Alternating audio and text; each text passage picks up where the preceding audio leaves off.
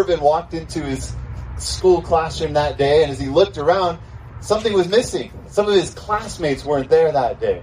Where were they? In fact, day after day, he found that the classmates weren't there in his classroom. And if you went throughout the, the United States, you'd find that between 1942 and 1946, many citizens of the United States disappeared. What happened? I want you to go back with me to Revelation chapter 13. If you have your Bible, uh, grab it, look it up. If you'd like a Bible, there's some on the table back there uh, at the entryway.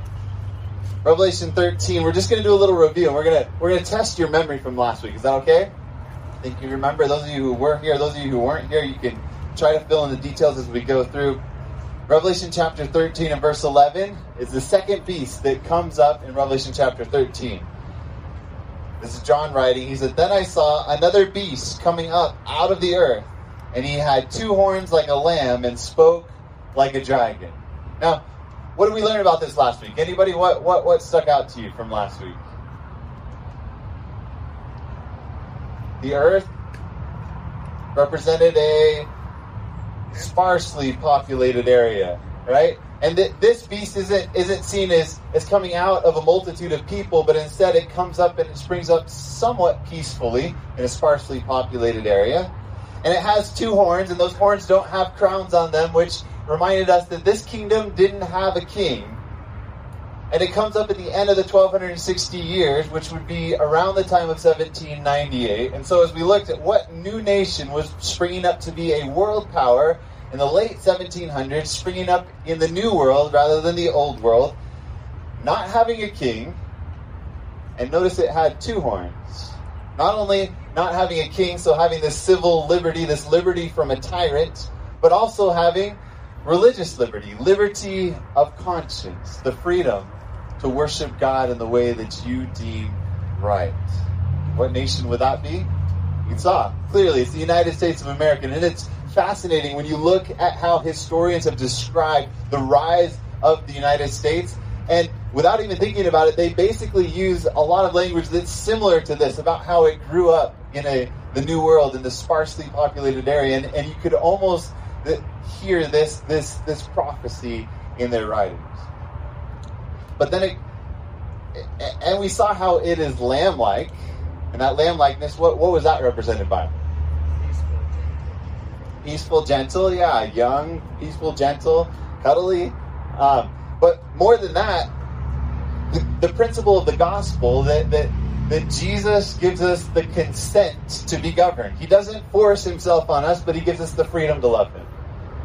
And the United States, its founding document is that all men are created equal, and that everybody should have the opportunity for liberty and justice. And also, the First Amendment of the Constitution says mm. Congress shall enact no law regarding how people practice their religion. Everybody should be able to worship God freely. These are lamb like principles of freedom. And yet, we saw what does it go on to say? This contrast. You have lamb likeness, likeness to Jesus, and then you also have it's speaking like a dragon. It's, it's enacting things that, that are not Christ like. And we saw the reality that me, as a white guy not owning land, I wouldn't have been able to vote until 18, I think it was 68. That's some almost 100 years into our nation's history. You who are ladies wouldn't have been able to vote until 1920. So, so although we say, uh, yeah, you have the freedom to, to consent to be governed, we didn't actually give that freedom to everybody. Although we said everybody's created equal, well, every white male is created equal. And then later in the 1900s, we began to add other nationalities until finally 1965, we even added our black fellow Americans to that list of people that mattered, who really were created equal. So you see this terrible dragon like tendency. And then verse 12 and he exercises all the authority of the first beast in his presence, and causes the earth and those who dwell in it to worship the first beast, whose deadly wound was healed. Now, there's this, this fascinating thing that's taking place here. Because if you remember that dragon back in Revelation chapter 12, first of all, he represented Lucifer. But then it says that the dragon persecuted the male child. And how did he do that? Did, did Satan actually come when, when Mary was having Jesus and try to put him to death? did he, was he the one that nailed him to the cross? This was done through the Roman Empire. So you have the dragon representing the Roman Empire, but then he passes the baton on, and you get this picture now of a, a sea beast. It's it's a little bit of a, a, veiled figure of what the dragon is all about, but at the same time, when people are following the sea beast, they're still following the dragon. And this sea beast represented what the church did through the Middle Ages, the, the, the common Roman Catholic Church of the time, the general church, and how they distorted the picture of God to the extent where they burned people for not believing the way that they did, where they forced people to go on long penance journey uh, to, to, to to pay indulgences to get their loved ones out of out of uh, purgatory and all of these different things that distorted the picture of who God really was. But then you have this power passing the baton to a lamb-like beast. And you see, each time there's there's more of a veiling of, of the character of Satan and, and more of a, a likeness to God, really, in the picture of the power that comes up. And in the United States, you see this amazing land of liberty, this beautiful place of freedom where that cloak is very thick and it, it can be very uh, easy to miss the satanic characteristics that are described here and that are going to come more and more. And even to, to try to imagine that this is really going to take place in this land of liberty, it can be challenging to imagine this. And he exercises all the authority of the first beast in his presence and causes the earth and those who dwell in it to worship the first beast whose deadly wound was healed. Now, we noted that this isn't just worshiping that beast, but it's just like how the, the first beast has you worship the dragon by distorting the character of God. So here you have another beast who is distorting God's character in the same way as that other beast. So when you participate in those actions, you are in effect going along with the first beast. And then this uh, and he causes the earth and those who dwell in it to worship the first beast whose deadly wound was healed. And we haven't gone into detail about the deadly wound being healed, but you see this transformation beginning to take place, especially around ni- the late 1920s. And then verse 13. He performs great signs so that he even makes fire come down from heaven on earth in the sight of men. So can you think of, of stories in the Bible? Because when we go to Revelation, the first thing that we need to think is not, okay, so what headlines happened this week that should apply to Revelation? The first thing we should think is, okay, so what is the context here from the Bible that John is wanting us to understand? So, so think about Old Testament stories. Where do you have a great sign that involved fire coming down from heaven? I see, and what was it? Elijah. And this is fascinating because okay, this is really cool. Don't miss this. So, how long was the drought that Elijah had before he went up on Mount Carmel and they had this contest and fire came down from heaven? Three and a half years. Three and a half years. Right? So, the, the 1260 years is also described as 42 months, is also described as three and a half years. Times, times, and half a time. Right? So, you see here, after this, this time period of, of spiritual drought, what happens? You have a figure coming in and appearing to call fire down from heaven as a sign. But this time, it's not for the true God. At this time, it's a false prophet. In fact, the rest of the book of Revelation, when it describes the United States, you can see it when you read false prophet. That's that's what it's depicting here. So, so you have fire coming down from heaven. And what took place after the fire fell from heaven, you have the people saying, The Lord, He is God. And then what does Elijah do? He kills all the 450 prophets of Baal. They're, they're put to death on the spot. Now, can you think of another time in the Bible when fire fell from heaven as a sign? I have to put our thinking caps on this morning. Pentecost, right? You have these tongues of fire coming down on their head. And after that, you have the church. There's these signs and wonders being multiplied. So here you have a picture of a revival taking place, right? You have fire coming from heaven. You have some sort of revival taking place in the United States. But the picture of what takes place is actually really brutal. So it goes on to say, verse 14, and he deceived those who dwell on the earth by those signs. So are these true signs? It's not actually God who's active in these signs, even though there's miraculous things happening, even though people are really excited about it. These signs are actually for the purpose of deception. And he deceives those who dwell on the earth by those signs which he was granted to do in the sight of the beast, and then telling those who dwell on the earth to make an image to the beast who was wounded by the sword and lived. But now he says, hey, let's make an image to this beast. Now, this again gives us a little hint that this is the United States of America because notice that this power is not saying, okay, so we are going now to build an image. But what does he say?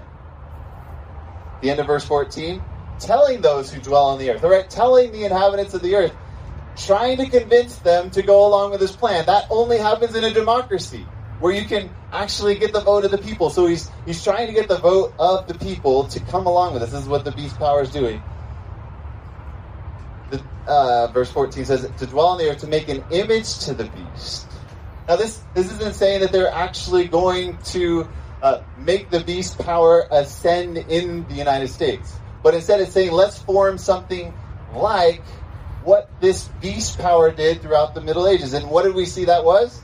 That was it began with the union of church and state. When the church got to the place where they had the authority of the state and they could begin to force people into their box of what they thought everybody needed to believe and what everybody what they thought was really important for everybody. Is this making sense? Right, so an image to the beast would be the same thing. Here in the United States, when the church rises up to the extent of saying, what we really need is to get enough people together to decide on things in such a way that we can force everybody into our box of belief. Now, if you look at this, it turns worse. I wish it got better. Um, it will, Revelation chapter 14, but we're looking at Revelation 13 today. So it says, He was granted power to give birth, verse 15, give breath to the image of the beast, that the image of the beast should both speak and cause as many as who would worship the image of the beast to be killed. What? Does this seem crazy to talk about in the United States? To say, okay, so so this is actually going to happen here in the United States. This power is going to grasp for the, the religious power is going to use the secular power in order to cause those who don't follow along to be killed. Am I stretching things here? Is this even possible in a country like this?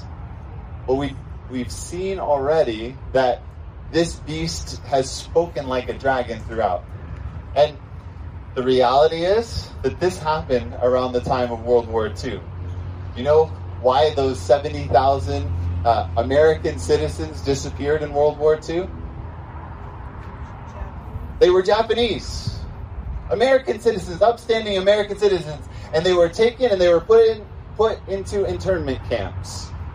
And they were kept in guarded camps, unable to leave. And you would think, well, here we have this balance of powers. You know, maybe the president and Congress might decide on something like that, but then the Supreme Court could turn it over. But unfortunately, that's not what happened. How could something like that begin to happen? Well, here's here's the crucial thing to understand. In the United States, this beautiful Constitution, this beautiful founding document, the preamble to the Constitution says this We, the people of the United States, in order to form a more perfect union, establish justice, ensure domestic tranquility, provide for the common defense, promote the general welfare, and secure the blessings of liberty to ourselves and our posterity, do ordain and establish the Constitution for the United States of America. So the purpose of the Constitution is that is so that everybody can have a common defense, so that we can have a unity, so that everybody's welfare can be watched out for. And so, when it came to World War II, the president and Congress approved this putting uh, the Japanese in internment camps. And when it came uh, to the interpretation of the Constitution by the Supreme Court, justifying the legal injustice of treating national citizens in this manner, the Supreme Court insisted in the name of common defense that a few Americans of Japanese ancestry were traitors. A war was in progress at the time, and war is an ag- aggregation of hardships. It's war. We got to do what we got to do to make sure that we have the common defense of the people. Alfred Kelly and Winfred Harbison, uh, who are historians of con- constitutional history, wrote this In future wars, no person belonging to a racial, religious, cultural, or political minority can be assured that community prejudice and bigotry will not express itself in a program of suppression justified as military necessity, with resulting destruction of his basic rights as a member of a free society. If you're not a part of the majority in a democracy, if you're not a part of, of the in crowd, liberty and justice for all can be taken away by the majority for the defense of the majority. That's the way the Constitution ends up getting interpreted by the Supreme Court. So, what is it that would lead religious leaders to ask for a secular power to enforce laws to the extent where they actually want for people to be killed. I mean, what Christian would ever come up with this madness? Well, we should ask what happened in the Middle Ages. Why did that happen? But look, even at the time of Jesus, look with me at another time where fire was desired at having come down from heaven. Look at Luke chapter 9. Luke chapter 9. We go to Luke chapter 9 we find that Jesus is headed to Jerusalem. And we find a story that involves some bigotry and prejudice.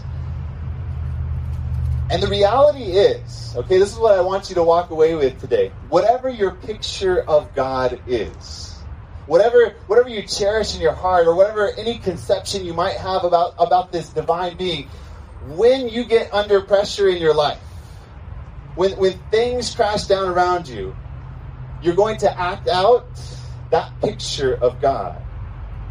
And you're going to treat other people based on what you conceive about God. Just look at what takes place in Luke chapter 9. Okay, Luke chapter 9, we're going to go to verse 51. Now it came to pass when the time had come for him to be received up that he steadfastly set his face to go to Jerusalem. So Jesus says, Okay, I'm going to Jerusalem and verse 52, and he sent messengers before his face. Now, this is totally different from what Jesus normally did. He's sending messengers out saying, Hey, Jesus is coming to town. Normally, Jesus is telling everybody, Hey, don't tell him that I healed you. Don't, don't, don't let people know who I am. Don't let them know that I'm the Son of God. Don't let them know that I'm the Messiah. But now he's headed to the cross. And so he says, Okay, I'm sending out messengers. Disciples, I want you to go to the towns ahead of us, and I want you to let them know that Jesus is coming through town. I want them to be ready. For. So they they're going around to towns doing this. And they entered a village of the Samaritans. Now this tells me something. The disciples have been paying attention because Jesus had gone to the woman at the well and he had stayed there three days longer. Normally, they wouldn't have sought lodging for Jesus in Samaria. Normally, they wouldn't have, have wanted for the Samaritans to extend hospitality. Normally, they probably would have thought, oh, Jesus isn't talking about Samaria. In fact, when he first sent out the 12 disciples, he didn't send them to Samaria, knowing the prejudice that they had. But this time, they go into a village of the Samaritans, hated by the disciples and by Jews, to prepare for him. And the Samaritans hated the Jews likewise. Notice verse 53. But they did not receive him because his face was set for the journey to Jerusalem. You see, they believed that the temple should be built right there. It was Mount Gerizim. They, they believed that, that the temple should be there, that people should come and worship there, that that was the place that was the right place to worship. And Jesus is on his way to Jerusalem, and they're like, well, if you would come here and deal with us in the way that we like, great, but we're not down with this. And so they did not receive him. Now, notice what happens, okay? This shows you the picture that James and John have in their hearts of what God is like. Verse 54 And when his disciples, James and John, saw this, they said, Lord, do you want us to command fire to come down from heaven and consume them, just as Elijah did? Jesus, they're rejecting you. These people are infidels. They're, they're totally godless. They've denied Jesus. They deserve to die. Call fire down from heaven. Get them out of the way. These are disciples of Jesus. They've been with Jesus for three years, watching him heal, watching him teach, watching him minister to people. They're saying, call down fire from heaven because I think I think that's what God's like, you know? If people don't follow him, he wants to destroy them on the spot. Verse 55. But he turned and rebuked them and said, You do not know what manner of spirit you are of. What's he saying? That you, you don't realize that's not the spirit of God prompting you. That you have demonic spirits that you are being compelled by Satan. You, are speaking like a dragon right now, James and John. That's dragon speak. And we need to get that out of here. Verse 56 For the Son of Man did not come to destroy men's lives, but to save them. If you walk away with nothing else, please walk away with this. Jesus did not come to destroy men's lives, but to save them. No matter how far you've fallen, no matter what you've done in your life, Jesus came for you. He's not trying to destroy your life. The things that he offers are simply to make your life better. His law is there as a law of love and liberty to set you free from all the chains that, that bind you in your life. And so they went on from there to another village.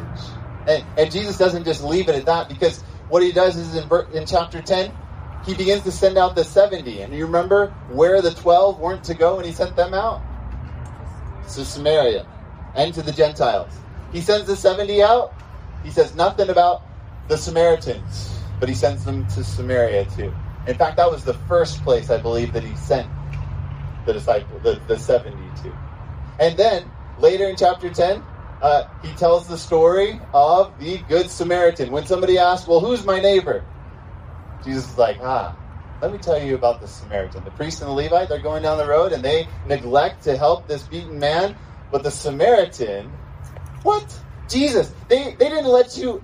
They're neighbors? What are you talking about? They're the ones that rejected you from coming to their city, and now you're telling these good stories about them?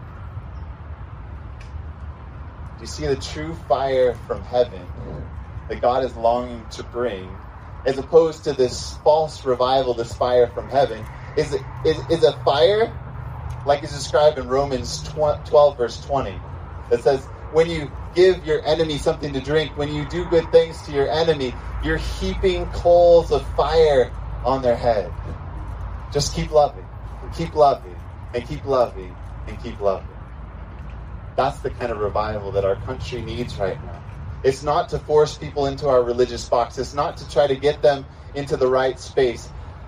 It's to invite them to learn about a love that is better than any other love. And it's to show them what that love looks like as it transforms our own heart in revival.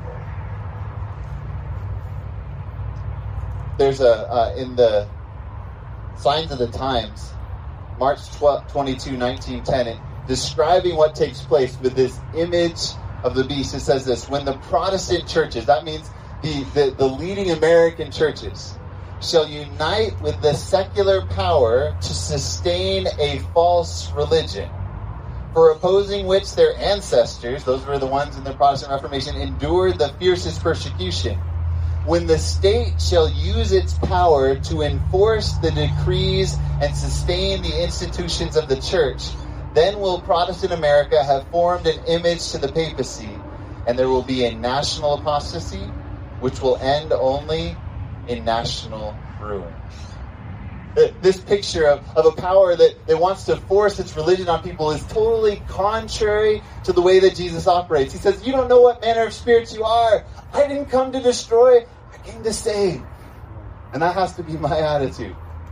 I don't agree with somebody about, about things that they're doing in their life. My goal has to be to get as close to them as possible to figure out how I can possibly give them life and invite them to Jesus whatever way it takes to help them to see who God really is. And as I have a beautiful picture of God, that will change my actions. The Desire of Ages is talking about this experience where uh, Peter and James and John wanted to call fire down from heaven. Said this: "It is no part of Christ's mission to compel men to receive Him. It's not through legal enactments. It's not through our politics that we get people to Jesus. It is Satan and men actuated by his spirit that seek to compel the conscience. Under a pretense of zeal for righteousness, men who are confederate with evil angels bring suffering upon their fellow men in order to convert them to their ideas of religion. But Christ is ever showing mercy, ever seeking to win by revealing his love. He can admit no rival to the soul, nor accept a partial service, but he desires only the voluntary service, the willing surrender of the heart under the constraint of love. Oh man, that's beautiful. To know that there's a God like that who, who only wants to you to be in his government if you consent. If you fall in love with him and say, Man, this God is so beautiful, I really want to follow him. There can be no more conclusive evidence that we possess the spirit of Satan than the disposition to hurt and destroy those who do not appreciate our work or who act contrary to our ideas of God. God is longing for us to love people around us. He's longing for us to extend the same mercy to those around us. And I'll admit, I don't know exactly what this looks like. I, have been at the same place as, as Peter, uh, uh, sorry, James and John were. I'll tell you, I remember you, last week I told you about some of my political craziness. I remember seeing bumper stickers that they said, Who would Jesus bomb? And I would immediately go to the person and I'd say, You know who Jesus would bomb? Sodom and Gomorrah. Yeah, sounds a lot like James and John. How about the fact that God worked with Abraham to plead for as many as possible to be rescued from, from Sodom, and then how he drug out any person that was willing with his angels, drug Lot out of the city, even though he didn't want to be taken out of the city. He had to be taken by the hand and drug out of that city. God is not willing that any should be lost. Second Peter chapter 3 tells us that, hey, this planet is reserved for fire, that, that it's going to be recreated through fire.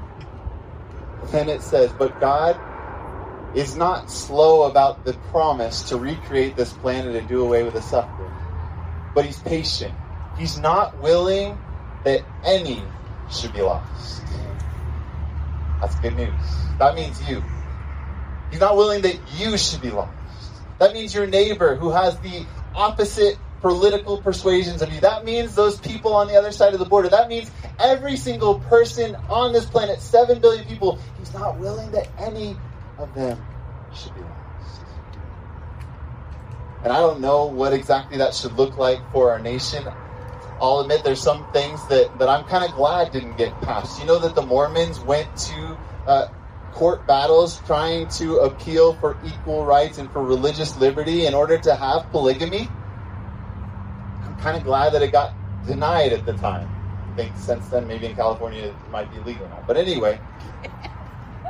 I, I kind of want some of those things to be preserved. I, I have this desire in me for them to be preserved. But I also know that we have often restricted freedom from people in a way that has been harmful and hurtful. Just look at what happened to the Jehovah's Witnesses. There were children during World War II. Jehovah's Witnesses children. Now, if you're not familiar with the Jehovah's Witness, they don't just knock on your doors, but they also have clear beliefs, right? They have beliefs about, for instance, the flag.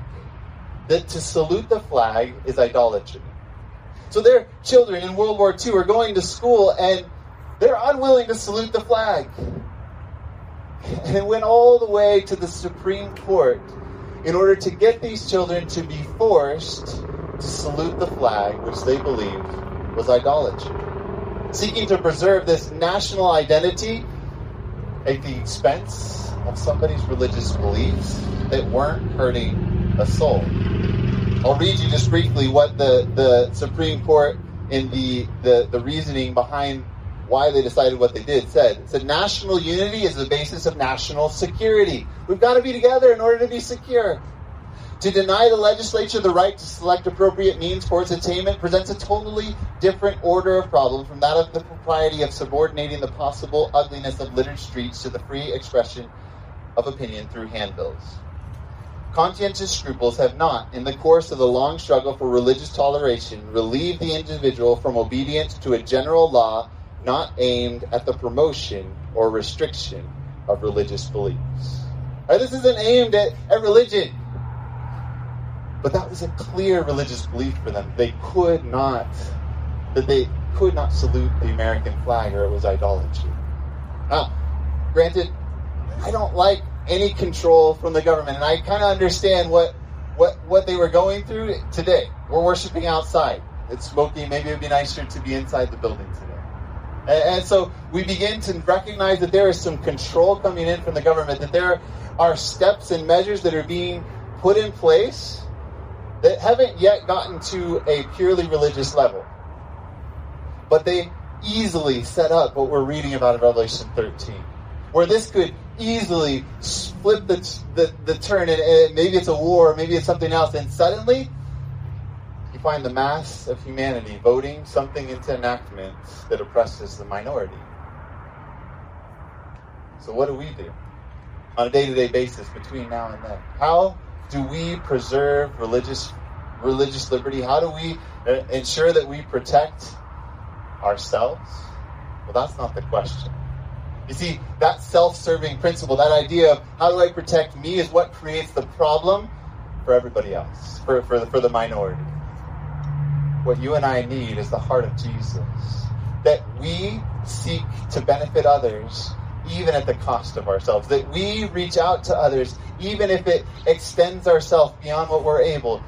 We'll do whatever it takes to see somebody brought back to Jesus. We'll do whatever it takes to make sure that others have the willingness, uh, the opportunity to choose for themselves, the opportunity to vote, the opportunity to be free in this country. The real answer, the real solution is not the fire that comes from heaven in answer to this beast's false signs. Because if you think about it, why does the world respect the United States of America today? Is it because of our Declaration of Independence? Is it because of our Constitution and our amazing laws? If you went to the majority of countries in the world, do you think they would say, man, we just love America because of the amazing freedom that you offer to the world, the amazing way that you do you think that that's the way that the world, why the world respects us as a world power, why we're so powerful today? Or is it the fact that besides Russia, we in Russia have the most nuclear weapons? And we happen to be able to employ them a lot better than Russia, so Russia also is not able to overcome us. The way the United States of America today is powerful is not lamb like, but it's dragon like. It's based on force, not on love.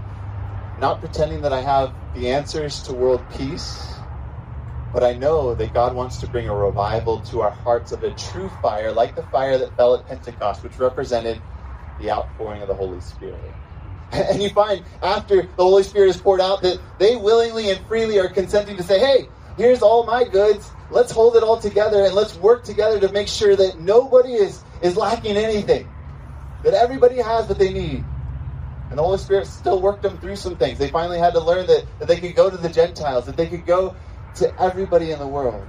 But Jesus, when he gave the gospel commission, you notice he especially highlights not just the other nations, but he says, make sure you go to Samaria. That, that town that rejected me. The gospel is first going to be pre- preached in Judea and then Samaria. So take the good news to them that I've forgiven them. The gospel is for them too, that they too can have the freedom to choose. What we need is a revival that comes through the outpouring of the Holy Spirit. And if you look in John chapter 16, the last uh, bit of scripture that we'll look at this morning, John chapter 16 reveals clearly this picture of what the Holy Spirit has come to do.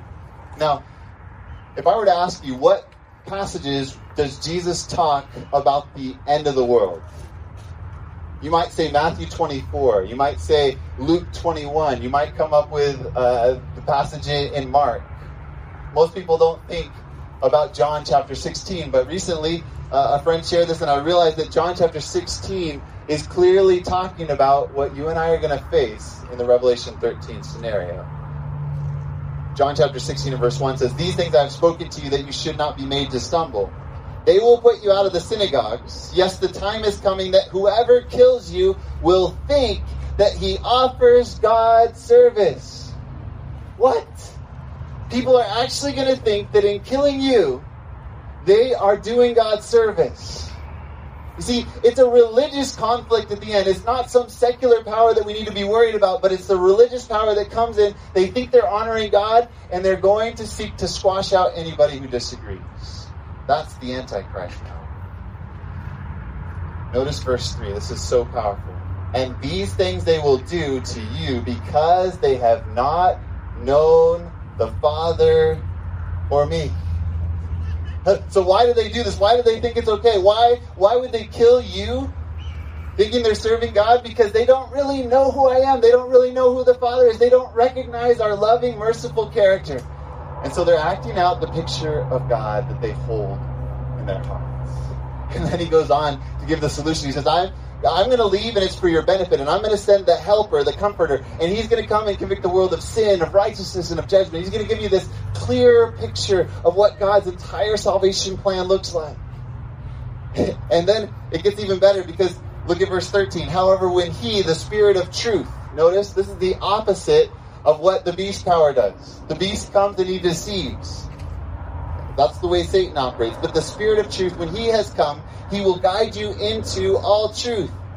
Notice, for he will not speak on his own authority. For whatever he hears, he will speak, and he will tell you of things to come. Does this sound at all like Revelation 13?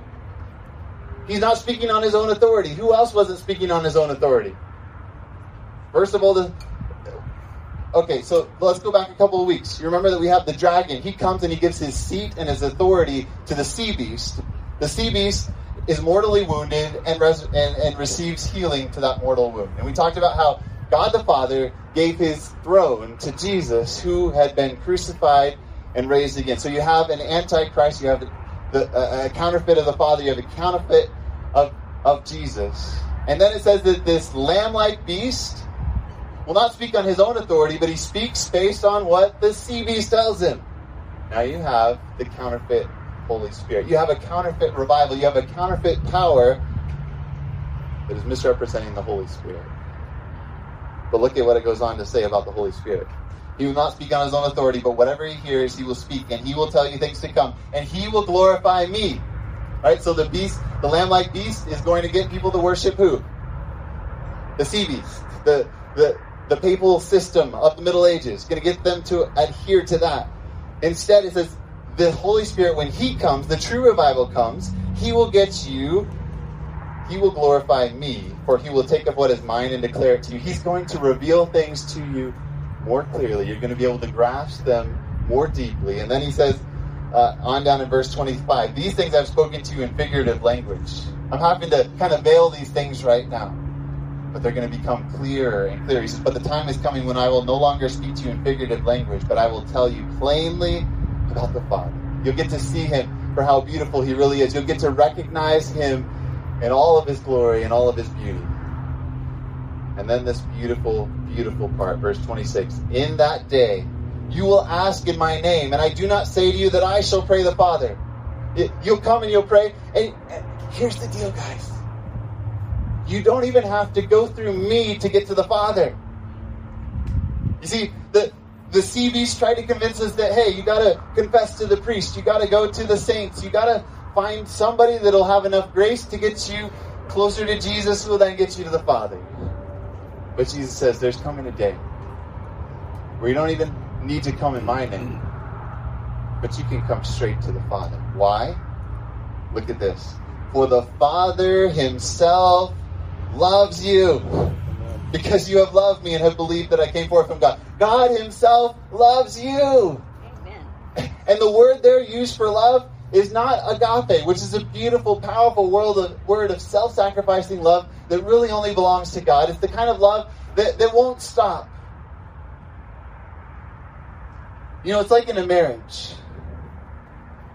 I've realized something. I can tell Leah that I love her, and that's meaningful But she might feel like I'm kind of just forcing myself and I'm always going to love her and that and I did that because of my vows. And that might not be enough. But the word used here is phileo.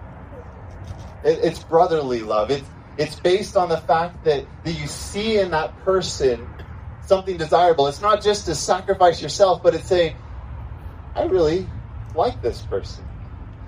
And I'll tell you, there's something amazing. When I tell Leah, I love you, but I also like you, her smile gets even bigger. Because it's about the person that she is. It's about who she is, and that I desire that. Not just the commitment that I've made to be faithful to her, but I think that she is likable. And God says, the Father Himself likes you.